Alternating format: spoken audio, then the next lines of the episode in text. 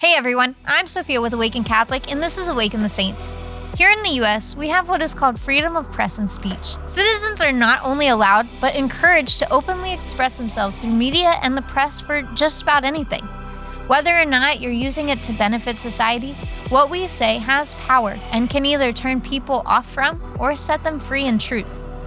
William Carter didn't have that same liberty growing up in England during the 1500s. He was born right in the center of the century in London, and he definitely had his work cut out for him as practicing Catholic in an era where you either belonged to the Church of England or you were put to death.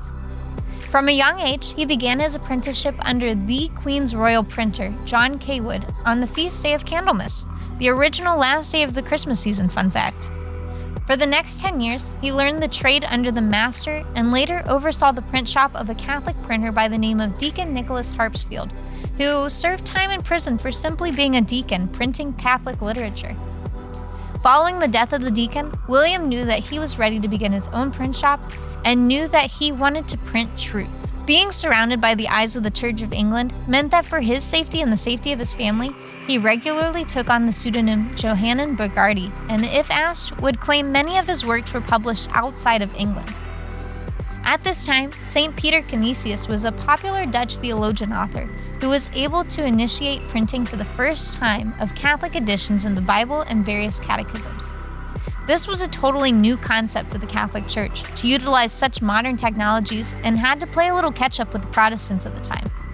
William made sure to claim one of Peter's books and from then on solely printed Catholic works and writings.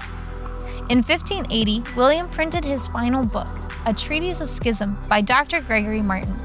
Following the publication, he was arrested for printing what was considered lewd content they claim the book was by traitors shared among traitors in an assassination attempt against the Queen because of one small paragraph that claimed the hopeful triumph of Catholicism at the end of time.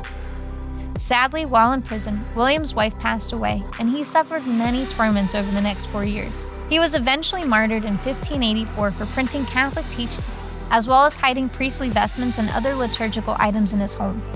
But he would have done it again if he were able. What this holy man did was monumental in a society that controlled truth in what was said or printed. William knew the power that words hold, and he wanted his words that he printed to matter. When we speak to our brothers and sisters, whether it's verbally or through a quick text, are we using our words to love and strengthen them or tear them down? Do they align with what we truly believe as followers of Christ? I invite each of us this new year to grow intentionally in the words that we say and the messages we share, so that we may better build up our brothers and sisters in love. Blessed William Carter, pray for us.